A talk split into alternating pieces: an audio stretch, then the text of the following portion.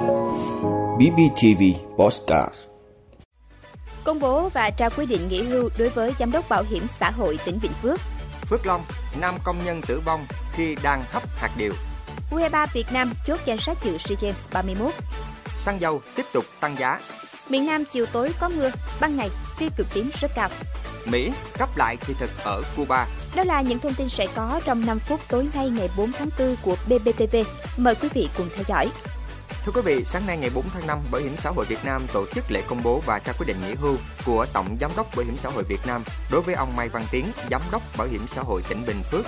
Tại buổi lễ, lãnh đạo Bảo hiểm xã hội Việt Nam đã công bố và trao quyết định số 113 ngày 27 tháng 1 năm 2022 về việc nghỉ hưu để hưởng chế độ bảo hiểm xã hội đối với ông Mai Văn Tiến, Giám đốc Bảo hiểm xã hội tỉnh Bình Phước kể từ ngày 1 tháng 5 năm 2022. Phát biểu tại buổi lễ, ông Đào Việt Ánh, Ủy viên Ban cán sự Đảng, Phó Tổng Giám đốc Bảo hiểm xã hội Việt Nam mong muốn với kinh nghiệm tích lũy được trong quá trình công tác của mình, ông Mai Văn Tiến sẽ tiếp tục có những cống hiến đóng góp cho sự phát triển của ngành bảo hiểm xã hội nói chung và bảo hiểm xã hội tỉnh Bình Phước nói riêng. Phó Chủ tịch Ủy ban nhân dân tỉnh Bình Phước Trần Tuyết Minh cũng chúc mừng ông Mai Văn Tiến đã hoàn thành xuất sắc nhiệm vụ của mình, đồng thời ghi nhận và cảm ơn những công lao đóng góp to lớn của ông đối với các chính sách phát triển bảo hiểm xã hội trên địa bàn tỉnh.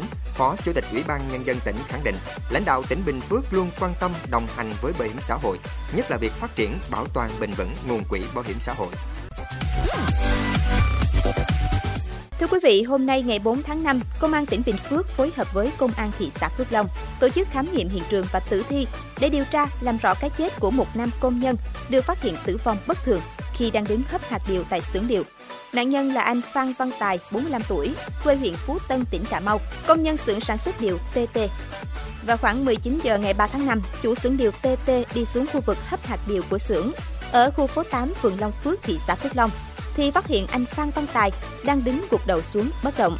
Thấy có điều bất thường, chủ xưởng điều lại gần, hô hoáng một số công nhân khác ở phòng trọ gần đó, chạy lại đỡ anh Tài nằm xuống. Tuy nhiên, khi mọi người kiểm tra, thì phát hiện nam công nhân này đã tử vong từ lúc nào không biết, nên trình báo cơ quan công an. Thưa quý vị, huấn luyện viên Park Hang-seo đã chốt danh sách U23 Việt Nam dự SEA Games 31. Trong đó, ông đã loại 4 cầu thủ gồm Lê Xuân Tú, Trần Văn Đạt, Đặng Văn Lắm và Nguyễn Đức Việt. Nhóm cầu thủ này sẽ di chuyển về Hà Nội tiếp tục tập luyện với đội Olympic Việt Nam để chuẩn bị cho vòng chung kết U23 châu Á và ASEAN. Đồng thời sẵn sàng thay thế nếu đội hình dự SEA Games 31 có người mắc Covid-19.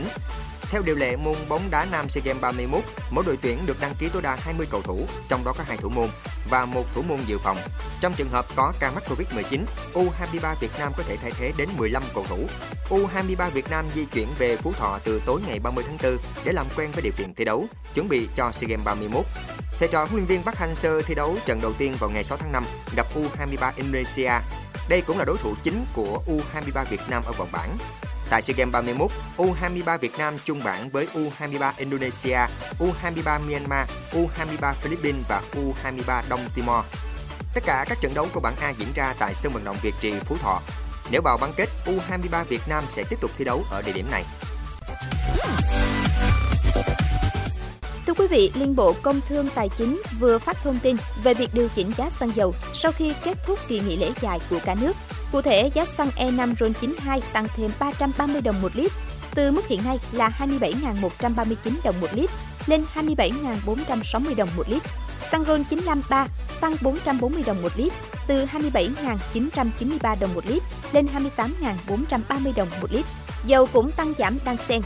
Dầu diesel tăng 180 đồng một lít từ 25.350 đồng một lít, tăng lên 25.530 đồng một lít.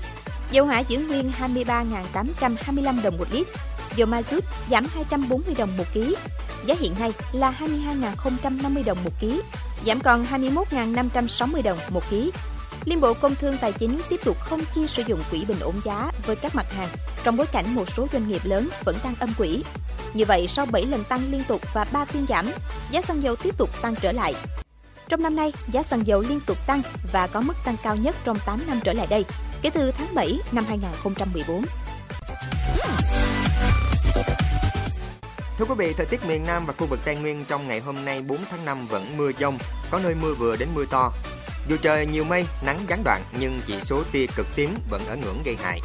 Trung tâm Dự báo Khí tượng Thủy văn Quốc gia cho biết mưa vẫn còn tại Tây Nguyên và Nam Bộ đến hết ngày 9 tháng 5, thời gian mưa tập trung vào chiều tối. Rạng sáng ngày 4 tháng 5, mưa dông cũng hình thành và phát triển trên nhiều tỉnh thành Nam Bộ. Trong sáng nay, các khối mây dông sẽ gây mưa sớm kèm dông cho nhiều tỉnh miền Nam. Sau đó, vùng mây còn có khả năng mở rộng sang các tỉnh thành lân cận khác, gây mưa, có nơi mưa vừa, mưa to. Sau khi giảm mưa trời nắng từ ngày 7 tháng 5, khu vực miền núi Bắc Bộ có mưa rào và dông trở lại. Riêng đêm ngày 8 và ngày 9 tháng 5 và từ ngày 11 đến ngày 13 tháng 5, cả khu vực Bắc Bộ có mưa rào và dông rải rác. Hôm nay và những ngày tới, chỉ số tiêu cực tím hầu hết các khu vực trên cả nước đều tăng ở ngưỡng nguy cơ gây hại lên mức cao đến rất cao. Đặc biệt một số khu vực như Nha Trang, thành phố Hồ Chí Minh có thể tiềm cận giá trị cực đoan. Thưa quý vị, Đại sứ quán Mỹ tại Cuba bắt đầu cấp thị thực trở lại. Lần đầu tiên kể từ sau những cáo buộc về các vụ tấn công bằng sóng âm gây ra hội chứng Havana cho các nhà ngoại giao Mỹ cách đây hơn 4 năm. Đại sứ quán Mỹ tại Cuba sẽ bắt đầu cấp thị thực IR5, một loại thị thực dành cho người có ba hoặc mẹ là công dân Mỹ. Những người Cuba đã nộp đơn xin cấp thị thực IR5 sau ngày 1 tháng 4 cho biết các cuộc phỏng vấn họ sẽ diễn ra tại Havana thay vì thủ đô Georgetown của Guyana. Washington đã đóng cửa các dịch vụ lãnh sự tại thủ đô Havana vào năm 2017 sau khi một số nhân viên ngoại giao và gia đình của họ tại đây mắc phải các triệu chứng bí ẩn. Hội chứng Havana là thuật ngữ dùng để chỉ một loạt triệu chứng bí ẩn như đau đầu, chóng mặt, u tai, suy giảm thính lực và thị lực, chảy máu cam, chóng mặt và mất trí nhớ mà các nhà ngoại giao và tình báo của Mỹ mắc phải ở Cuba và sau đó là ở Trung Quốc, Đức, Áo và cả ở Mỹ. Tình trạng này được ghi nhận lần đầu với hàng chục nhân viên đại sứ quán Mỹ ở Cuba từ năm 2016. Sau khi đại sứ quán Mỹ tại Cuba bị đóng cửa, những người Cuba muốn di cư đến Mỹ buộc phải vượt qua nhiều trở ngại hơn, trong đó có việc buộc phải di chuyển đến Colombia hoặc Ghana để nộp đơn.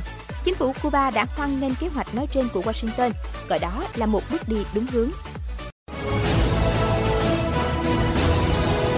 vị đã luôn ủng hộ các chương trình của Đài Phát thanh truyền hình và báo Bình Phước. Nếu có nhu cầu đăng thông tin quảng cáo ra vặt, quý khách hàng vui lòng liên hệ phòng dịch vụ quảng cáo phát hành số điện thoại 02713 887065.